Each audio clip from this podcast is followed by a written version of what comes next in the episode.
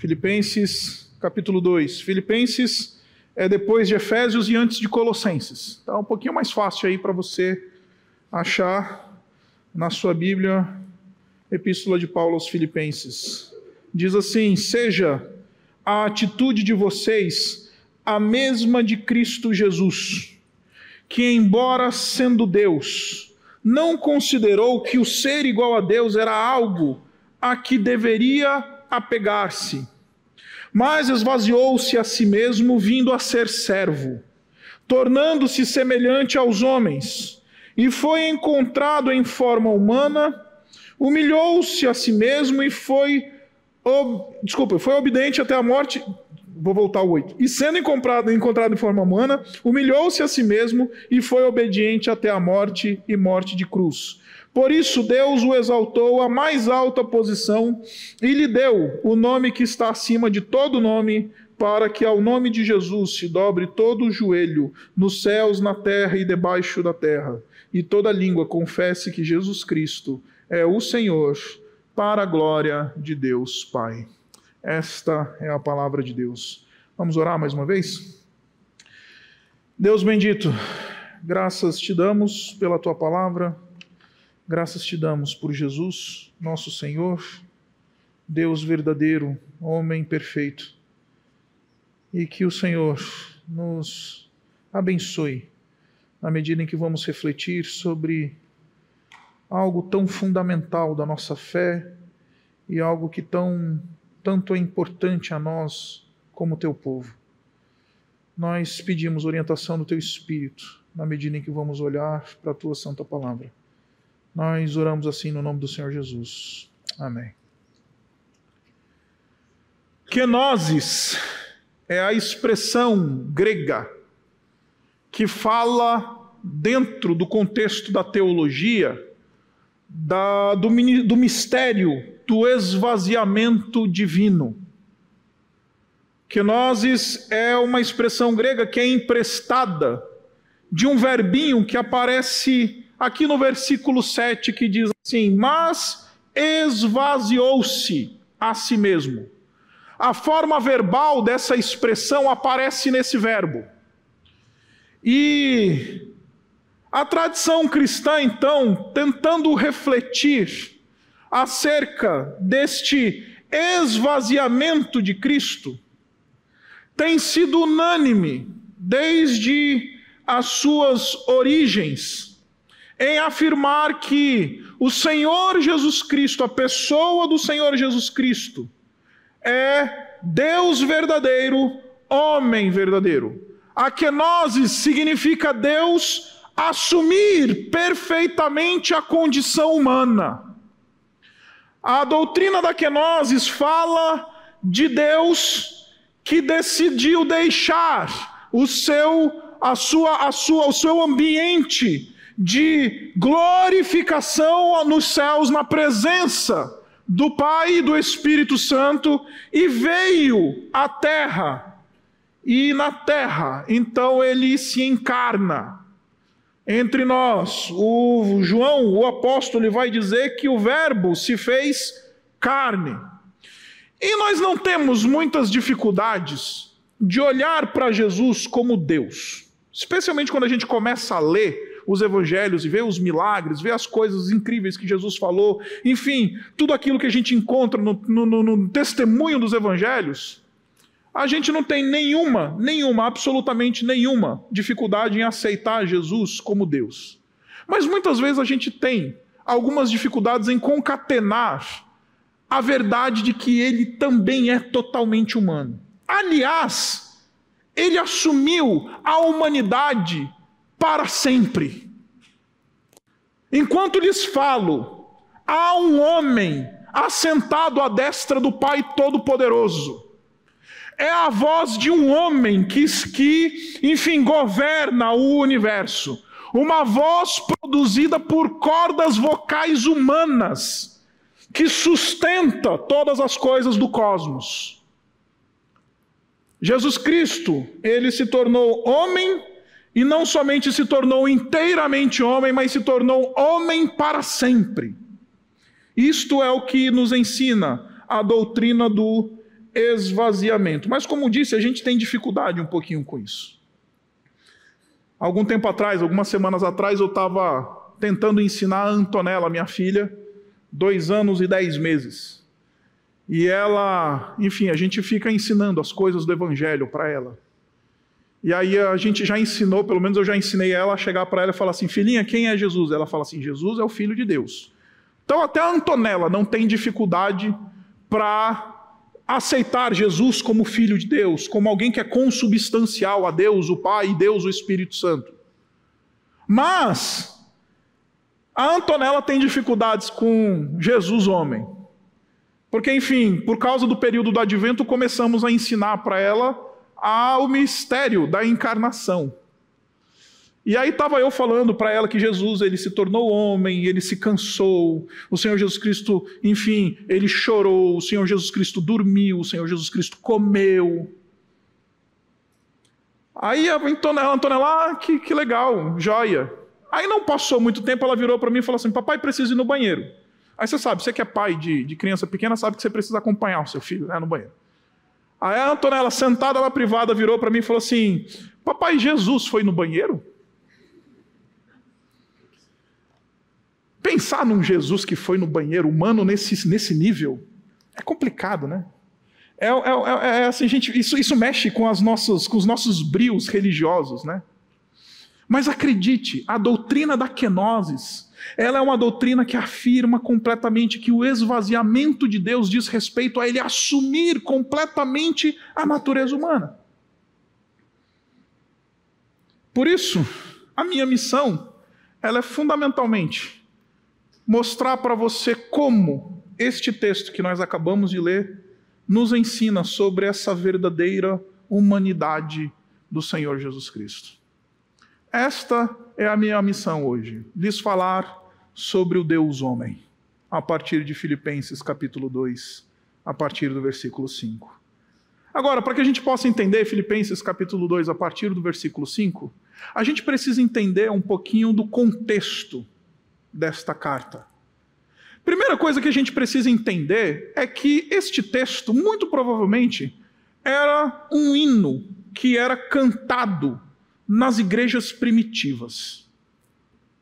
Isso daqui o apóstolo Paulo está trazendo para dentro do registro canônico da palavra de Deus um cântico que muito provavelmente ele era cantado pela igreja primitiva. E aqui fica um parêntese interessante. Porque enquanto a igreja primitiva ela cantava a doutrina da kenosis, a doutrina da encarnação, a igreja evangélica moderna está cantando sabor de mel. Então é por isso que a gente não canta mais com a mente. A gente não, não, a gente, é, eu ouso dizer que, por exemplo, na igreja de Filipos, onde os irmãos, os nossos irmãos primitivos, cantavam sobre a doutrina da encarnação, cantavam sobre a doutrina do esvaziamento de Deus ao se fazer homem, alguns ministros de música que ganham milhões de reais em cima de cristãos incautos jamais seriam aceitos na comunidade de Filipos. Garanto isso a você, considerando quão rasa é a nossa, enfim, inódia e aquilo que a gente canta aqui, na, na, não somente aqui, mas nas nossas igrejas de maneira geral. A igreja de Filipos canta bem e canta também com muito conteúdo e robustez. E o texto ele diz assim: seja a atitude de vocês. A gente precisa entender quem são estes vocês aqui. Você provavelmente deve saber, mas a igreja de Filipos ela foi fundada pelo apóstolo Paulo durante a sua segunda viagem missionária.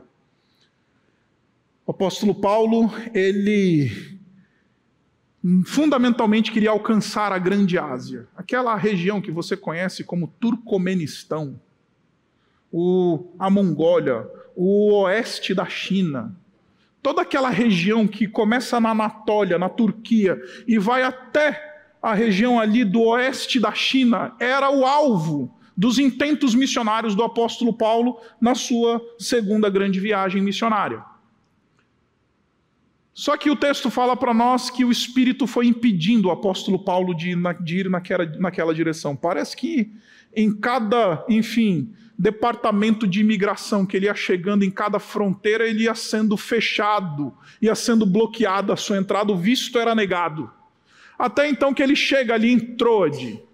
E lá em Troade ele tem uma visão. Ele tem uma visão em sonho, ele sonha com um homem, um varão macedônio um homem que chama ele e fala: Paulo, passa a Macedônia e ajuda-nos. Muita gente chega para mim e me pergunta: Mas, pastor, como é que o apóstolo Paulo sabia que este homem era um macedônio só de ver? Muito simples, porque o estereótipo físico de um europeu é completamente diferente do estereótipo físico de um asiático ou de um mediterrâneo. Então o apóstolo Paulo viu um, um caucasiano, europeu, loiro, grego. Mulherada que sonha com um deus grego deve estar imaginando, né? Então o apóstolo Paulo viu um homem macedônio dizendo: Passa a Macedônia e ajuda-nos. Então o apóstolo Paulo entendeu que este era o direcionamento de Deus para ele, e aí ele foi para a Macedônia e chegou ali na capital da Macedônia, a cidade de Filipos, onde esta igreja foi fundada. Esta é a primeira igreja que surgiu em solo europeu na história. Agora, a cidade de Filipos ela era muito interessante. Se você levou a sério o seu ensino médio, você deve saber que o indivíduo que fundou a cidade de Filipos foi um indivíduo chamado Felipe II da Macedônia. Ele foi pai de um carinha aí que você já deve ter ouvido falar, um tal de Alexandre o Grande. Esse Felipe II da Macedônia, ele era camarada de um outro cara chamado Aristóteles, que aliás foi o grande mentor e professor do filho dele, o Alexandrinho. E então este homem, ele conquista aquela região ali do norte da Grécia, e então ele estabelece a sua capital ali em Filipos. E então aquela cidade se desenvolve. Anos mais tarde surge o Império Romano. E mesmo durante o governo do Império Romano, a cidade de Filipos gozava de muita proeminência. Proeminência política, proeminência militar, proeminência cultural, proeminência, enfim, financeira porque a cidade ficava muito bem localizada aos pés de uma estrada muito, muito importante ali da região, uma estrada conhecida como a Via Ignácia. Que, aliás, se um dia você fizer uma visita àquela região, você vai encontrar ainda porções daquela estrada que os romanos construíram inteiras. Enquanto as estradas que o governo de São Paulo constrói, né, não duram meses, as estradas que os romanos construíram você tem coisa ainda hoje. E por causa dessa fácil localização, por causa desse desenvolvimento que aconteceu, a cidade de Filipos se tornou um grande centro. Por causa disso, os cidadãos filipenses, eles foram premiados pela coroa romana com a cidadania romana. Os cidadãos de Filipos também eram considerados cidadãos romanos. Aliás, historiadores nos dizem que ah, em Filipos, os filipenses, muitas vezes para talvez dar este ar de gente elevada sobre os demais, eles preferiam falar em latim a falar em grego, que era a língua materna deles. Porque lá em latim, lá tinha a língua de Roma, lá tinha a língua da capital, lá tinha a língua do centro do mundo. Então, os macedônios que nasceram no contexto grego e falavam grego, não. Vamos falar latim uns com os outros, afinal de contas, nós somos cidadãos romanos. Você conhece aquele tipo de brasileiro que vai para fora, fica meia, uma semana lá e volta a ficar falando assim: ah, como é que fala isso mesmo em português? São os filipenses. Os filipenses eles eles se vestiam como romanos. Em vez de usar os trajes típicos dos cidadãos gregos, eles preferiam se vestir com as cores, com a púrpura romana, com, enfim, a, a, as vestes típicas dos romanos. Porque isso era razão de muito orgulho, isso era razão de, enfim, de, de, de uma ostentação, de um status quo elevado.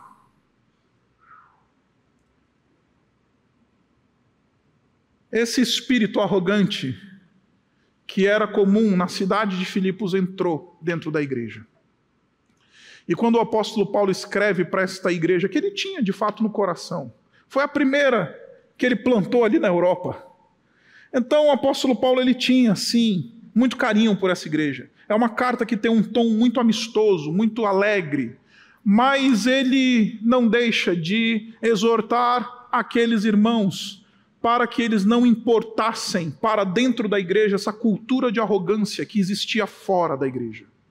Se você voltar, por exemplo, no versículo 3 do texto que a gente acabou de ler, você vai ver justamente isso. Ele diz assim: Nada façam por ambição egoísta ou por vaidade, mas humildemente considerem os outros superiores a vocês mesmos. Porque os filipenses eles estavam absorvendo essa cultura de arrogância que existia. Afinal de contas, o meu passaporte é de Roma. Eu sou cidadão romano, eu não sou ralé. Eu sou gente esclarecida, eu moro numa cidade que é um grande centro. Então, ao exortar esses irmãos no que diz respeito à arrogância, e deixe-me fazer um parêntese aqui, meus irmãos. Eu ouso dizer que o pecado do batista reformado é a arrogância. O pecado daquele cristão que acha que sabe, né? O pecado daquele indivíduo que se diz esclarecido. O pecado do crente que diz: não, na minha igreja os pastores são todos esclarecidos. Ah, inclusive, está tendo uma série sobre quenoses na minha igreja.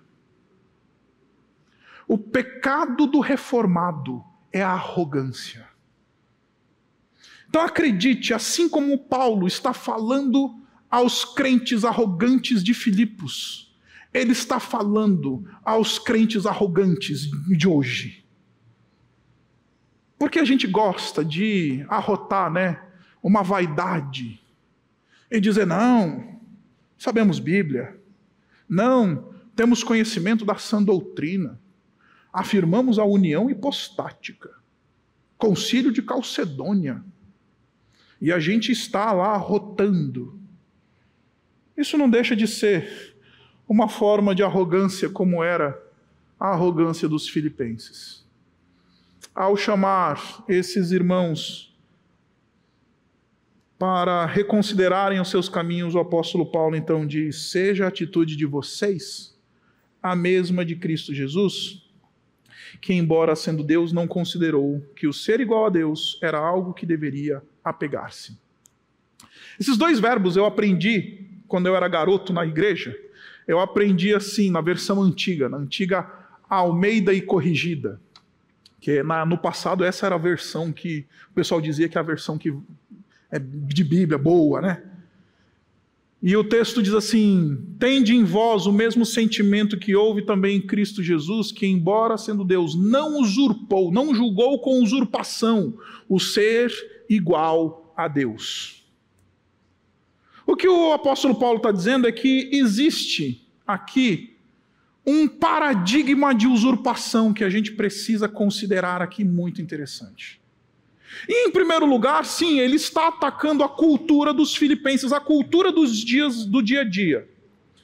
Porque eu não sei se você sabe, mas o imperador romano, ele era, sim, alguém que era considerado Deus.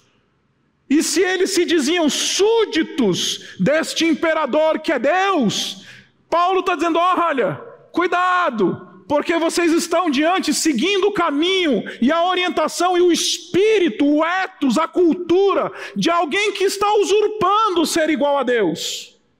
O César que vocês tanto valorizam, o império que vocês tanto se orgulham de fazer parte como cidadãos, não como escravos, não como gente de outras castas mais baixas, mas como gente que, que, é, que é plena dentro do, do, do Estado romano. Esse modelo é um modelo de gente que usurpa ser igual a Deus, a começar pelo imperador. Mas não somente ele está falando da cultura, ele também está falando de teologia. Sabe por quê, meus irmãos? Porque existe nas páginas do Antigo Testamento aquilo que nós chamamos de um paradigma de usurpação, que começa com a queda de Satanás. Satanás usurpou ser igual a Deus. Satanás, ele foi o primeiro. Se você ler a Bíblia com a tradição, junto com a tradição, você vai chegar em textos como Ezequiel, cap... desculpa, é, Isaías capítulo 14, Ezequiel capítulo 28, você vai descobrir que o pecado fundamental de Satanás é justamente dizer: subirei ao alto monte e serei semelhante ao Altíssimo. Satanás foi o primeiro que usurpou ser igual a Deus. A sua queda é devida porque ele usurpou ser igual a Deus. Mas ele não somente, não foi só Satanás que usurpou ser igual a Deus. Os nossos pais, Adão e Eva, eles também usurparam ser igual a Deus. Todo mundo acha que o grande âmago da tentação lá no jardim foi o fruto. Fique tranquilo que fruto ali não tentava ninguém, porque o que mais tinha em termos de oferta era fruto. O fruto é o mecanismo que Adão e Eva utilizam para poder tentar alcançar o ser igual a Deus, porque no dia a serpente chega para Eva e fala assim: Eva, Deus é um baita de um estraga prazeres, porque ser uma criatura é muito legal, mas o negócio é ser Deus. E no dia que vocês comerem do fruto da árvore do conhecimento do bem e do mal, vocês serão como Deus. E os nossos pais sucumbiram a tentação de usurpar ser igual a Deus. E sabe o que a gente aprende com o relato de Gênesis no capítulo 3? É que todas as vezes eu e você, todas as vezes que eu e você pecamos, nós também nos tornamos usurpadores do ser igual a Deus. Porque se é Deus aquele que nos diz o que é certo e o que é errado, se é Deus aquele que determina o que é moral ou imoral, se é Deus que diz para mim e para você o que é bom, o que é mal, o que, é o melhor para mim, o que, que é o pior para mim. Todas as, vezes, todas as vezes que eu e você pecamos, nós estamos dizendo: não, Deus, sou eu que digo o que é bom e o que, que é mal. Sou eu que determino qual que, é o, qual que é o padrão da moralidade ou da imoralidade, do bem e do mal. Todas as vezes que eu e você pecamos, nós sucumbimos a este paradigma de usurpação de ser igual a Deus. E aí o apóstolo Paulo diz assim: então, se a história para aqui, né? Estávamos todos nós na mesma condição de Satanás.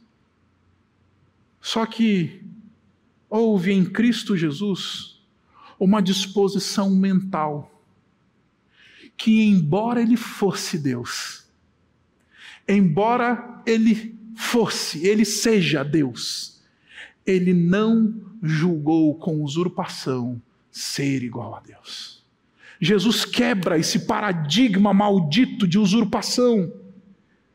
Ele sendo Deus, ele poderia reclamar a autoridade sobre tudo e sobre todos, ele poderia reclamar glória, ele poderia reclamar absoluta, a, absoluto domínio sobre qualquer coisa no cosmos sendo Deus, ele não usurpou com usurpação o ser igual a Deus. Na prática, o que, que significa isso? O texto, note que o texto ele está revelando uma coisa belíssima das intenções de Jesus antes da sua própria encarnação. Porque o texto diz para a gente que ele está considerando essas coisas antes de se esvaziar. Então, o que precede a encarnação de Jesus na mente do Senhor Jesus Cristo, no coração do Senhor Jesus Cristo, é uma mente de desapego, é uma mente que considera os seus privilégios e suas prerrogativas e voluntariamente abre mão delas. Antes de encarnar, ele considera que ser igual a Deus não é algo que ele deve se apegar. O que é absolutamente o contrário de mim e de você, né? E ridículas, né? A marca do nosso carro. A roupa que a gente veste.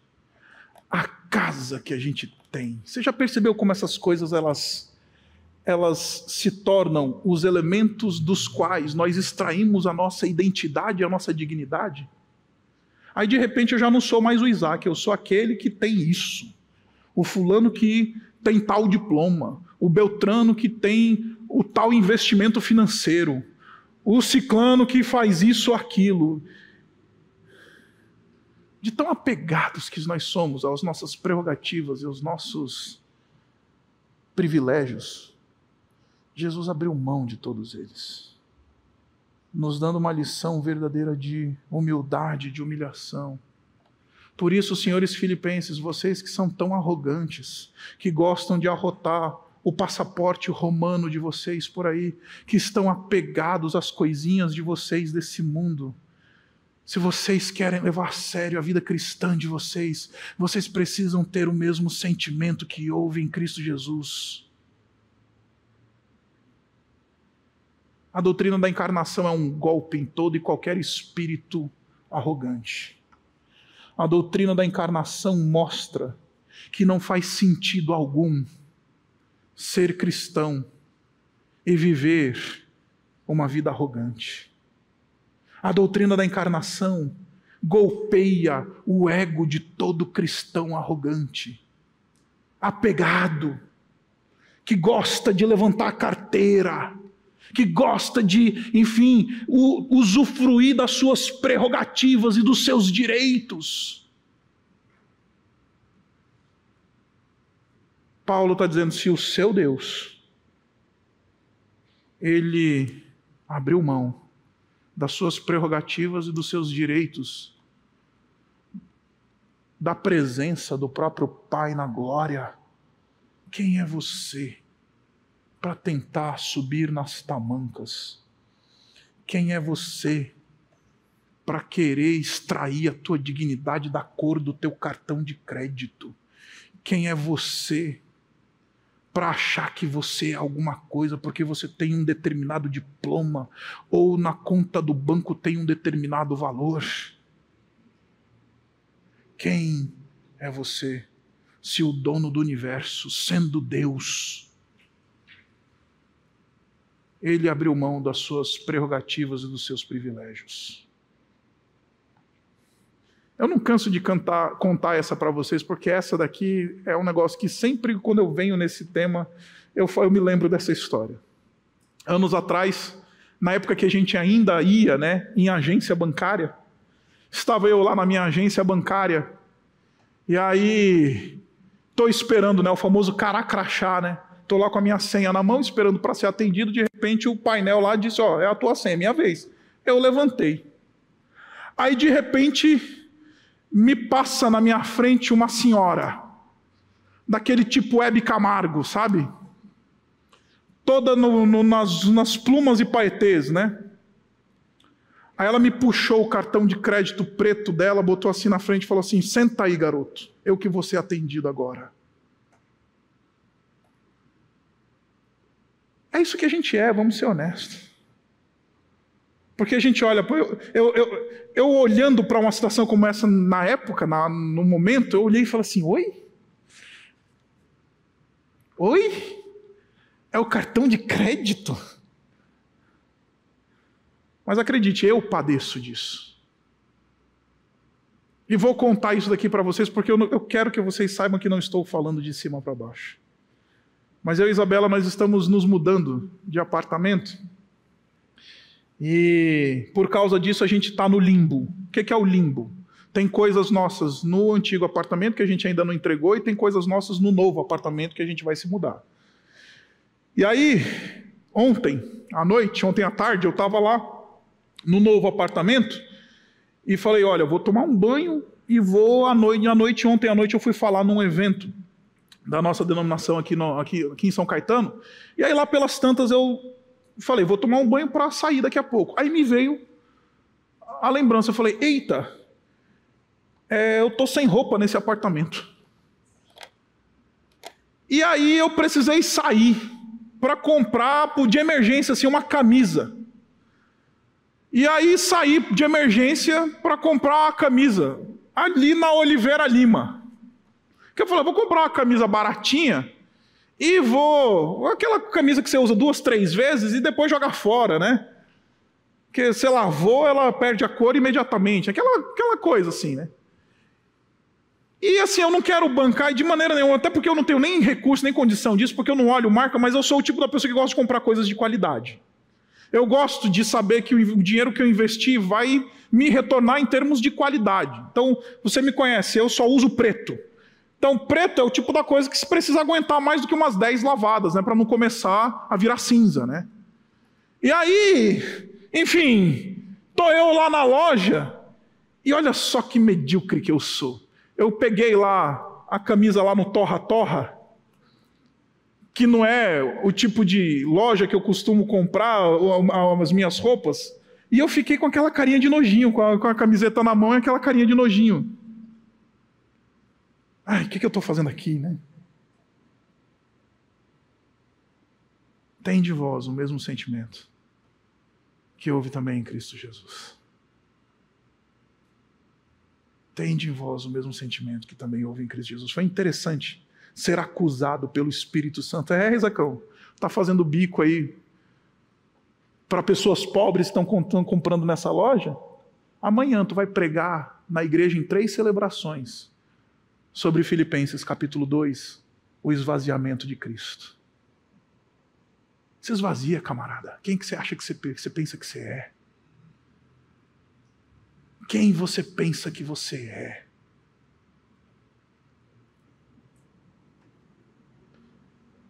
Versículo 7 diz: Mas esvaziou-se. Ele não somente não considerou o ser igual a Deus como algo a se apegar, mas o texto diz: agora ele pratica. Primeiro, o texto fala para nós o que estava na mente do Senhor Jesus Cristo. Agora, o texto fala para nós o que o Senhor Jesus Cristo faz, orientado por sua mente. Se esvaziou, e aqui está, como eu disse a vocês, a expressão kenosis. Aqui está a palavra. Na verdade, a expressão verbal desta mesma raiz kenosis. Ele se esvaziou, esvaziou-se a si mesmo e é interessante porque a gente normalmente pergunta, mas do que, que Jesus se esvaziou? Basta você dizer, ler o texto, e o texto vai explicar o que, que é este esvaziamento. O texto diz assim: vindo a ser servo, e sendo encontrado em forma humana, humilhou-se a si mesmo e foi obediente até a morte e morte de cruz. Então, o que, que significa Deus esvaziar-se? Em primeiro lugar, é Deus se tornar homem, assumir a carne, tornar-se humano. Mas não é qualquer tipo de humano, é ser e se tornar um escravo judeu. Jesus não veio como um aristocrata romano.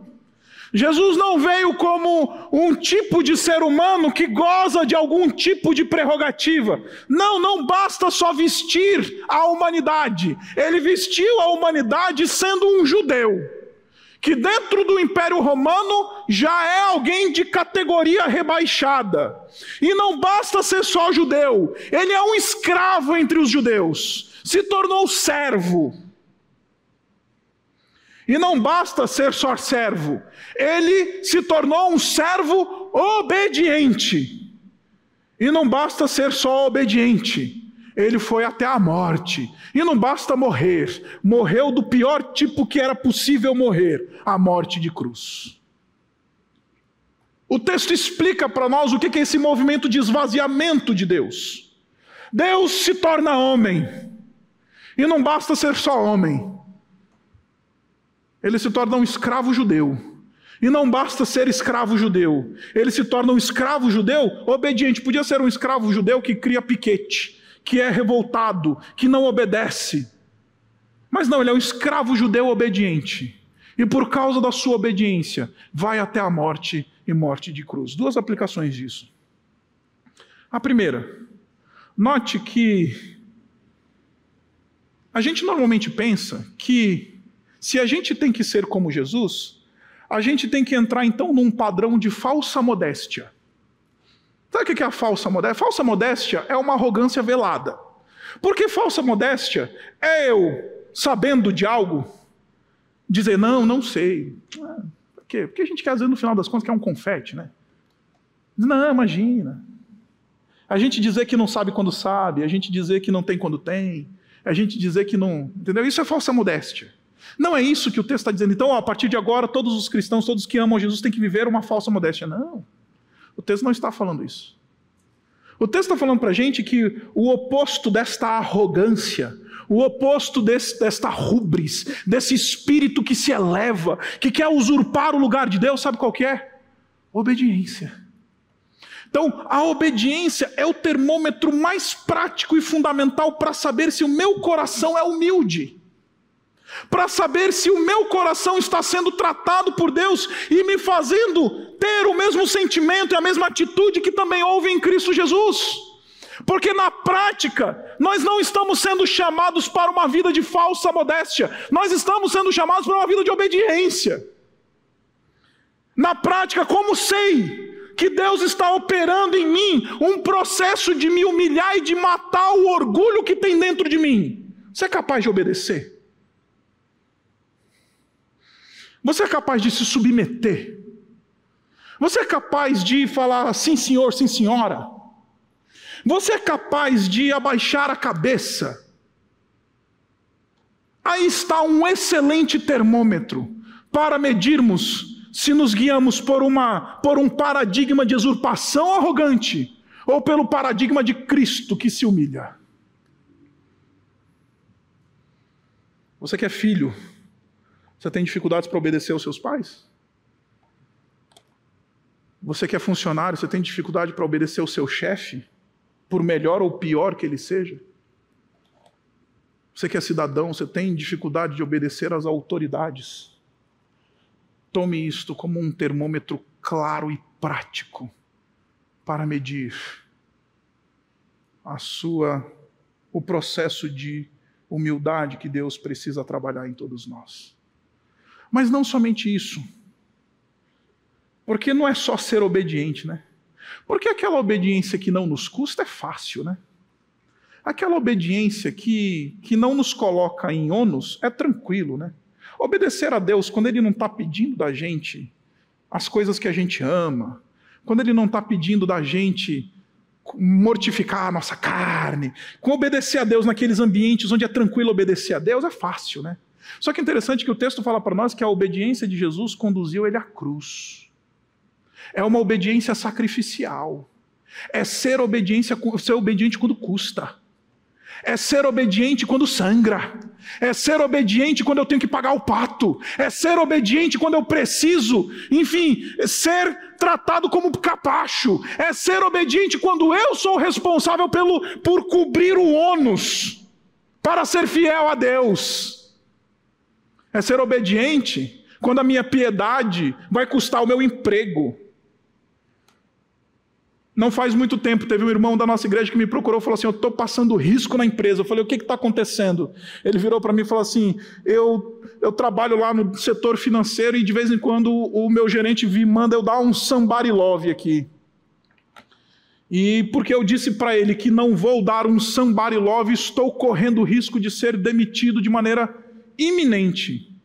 O que, é que eu faço, pastor? Aí eu acho que ele estava esperando que eu falasse: Não, irmão, vamos lá você é cabeça e não cauda, né? Eu virei para ele e falei: Seja bem-vindo ao mundo dos cristãos que levam a sério a sua vida com Deus e querem ser obedientes, apesar do ônus, apesar do sacrifício. Ele me falou isso com um tom de, ai, coitadinho que sou, olha só que bom cristão que eu sou, vou ser demitido porque estou fazendo a coisa certa.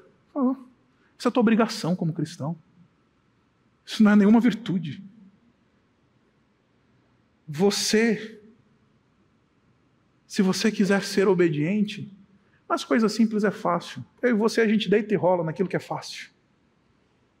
Agora, ser obediente, quando a gente precisa mortificar a nossa carne diante da tentação do pecado. Ser obediente quando a gente precisa calar a boca, quando o nosso desejo é xingar, é falar, vem aquela volúpia de ira sobre nós. Quando a gente quer tratar né, a nossa esposa e o nosso marido, nos subir nas tamancas, né? Aí é difícil ser obediente quando a gente precisa engolir sapo, porque muitas vezes os nossos filhos né, estão andando por caminhos que às vezes a gente não quer que eles andem. Ser obediente é duro.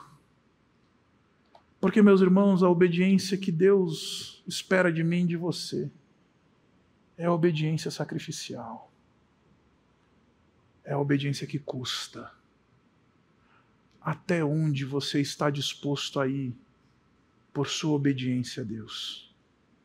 Finalmente, o texto fala para nós que esse processo de esvaziamento, recapitulando, que significa Deus se fazer homem, e não é qualquer tipo de humano, é um escravo judeu, e não é qualquer tipo de escravo, é um escravo obediente e não é qualquer tipo de obediência, é uma obediência que mata. Isto é o esvaziamento de Deus no texto. Por causa disso, diz o versículo 9: Por isso, Deus o exaltou. A mais alta posição, e lhe deu o nome que está acima de todo nome, para que ao nome de Jesus se dobre todo o joelho nos céus, na terra e debaixo da terra, e toda a língua confesse que Jesus Cristo é o Senhor para a glória de Deus Pai. Eu acho lindo isso daqui no texto, porque o texto está dizendo para a gente, nesta passagem, que a razão pela qual Deus decidiu exaltar o seu filho acima de todas as coisas é porque ele decidiu aceitar o autoesvaziamento. E isso daqui talvez possa soar técnico para a gente, eu não quero que isso seja técnico. Não quero que isso seja teórico a você. Porque isso daqui tem implicações profundas para mim e para você. Porque talvez enquanto eu estou falando de obediência, eu estou falando de sacrifício, eu estou falando de humildade, eu estou falando de a, a, mortificação da carne, essas coisas, você deve estar tá pensando assim: puxa, pastor, vim para a igreja hoje foi lambada atrás de lambada, né? Se eu paro aqui, você vai para casa sem esperança. Mas eu vim dizer para você que esse processo todo de ser como Jesus e ter o mesmo sentimento que houve também em Cristo Jesus, é que se a glória dele está no fato de que ele se humilhou, então a minha e a sua glória está também no fato de nós sermos chamados para o sacrifício.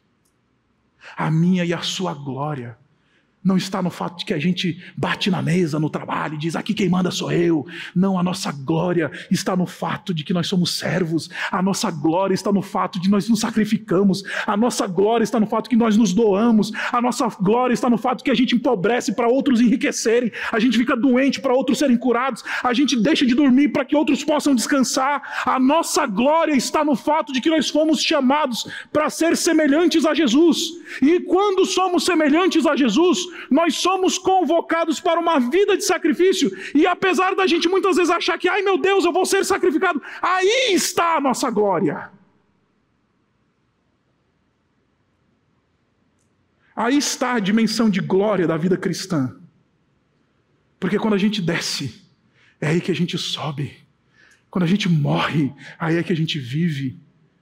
Quando a gente oferta e doa, aí é que a gente recebe. Quando a gente, enfim, se sacrifica e põe em prol de outros, aí é que nós recebemos grande recompensa. Isso tem implicações práticas para mim, para você, tremendas. Porque tem gente que fala: ah, qual que é a graça de ser cristão? Só fica lá é, é se sacrificando, se doando, morrendo. Esta é a graça, porque aí é que está a nossa glória. Qual que é o valor de ser cristão? Se o chamado é para morrer, é para me sacrificar, é para me doar, é para empobrecer. Aí está a sua glória. Porque por isso, quero chamar sua atenção de novo para essa expressão. Por isso, no texto. Porque Jesus aceitou se humilhar, ir até as últimas consequências da sua humilhação. Deus o exaltou. Ele deu um nome que está acima de todo nome. E que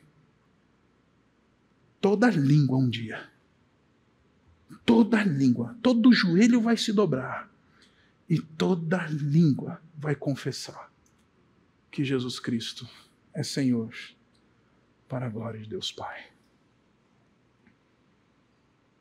A doutrina da encarnação, ela é paradigmática para mim para você, porque em última análise ela nos mostra o que, que significa ser cristão. Em última análise, ela nos dá o modelo da caminhada. Em última análise, ela nos mostra o que Deus espera de mim e de você e quais são as recompensas em obedecer a Deus até a morte e morte de cruz.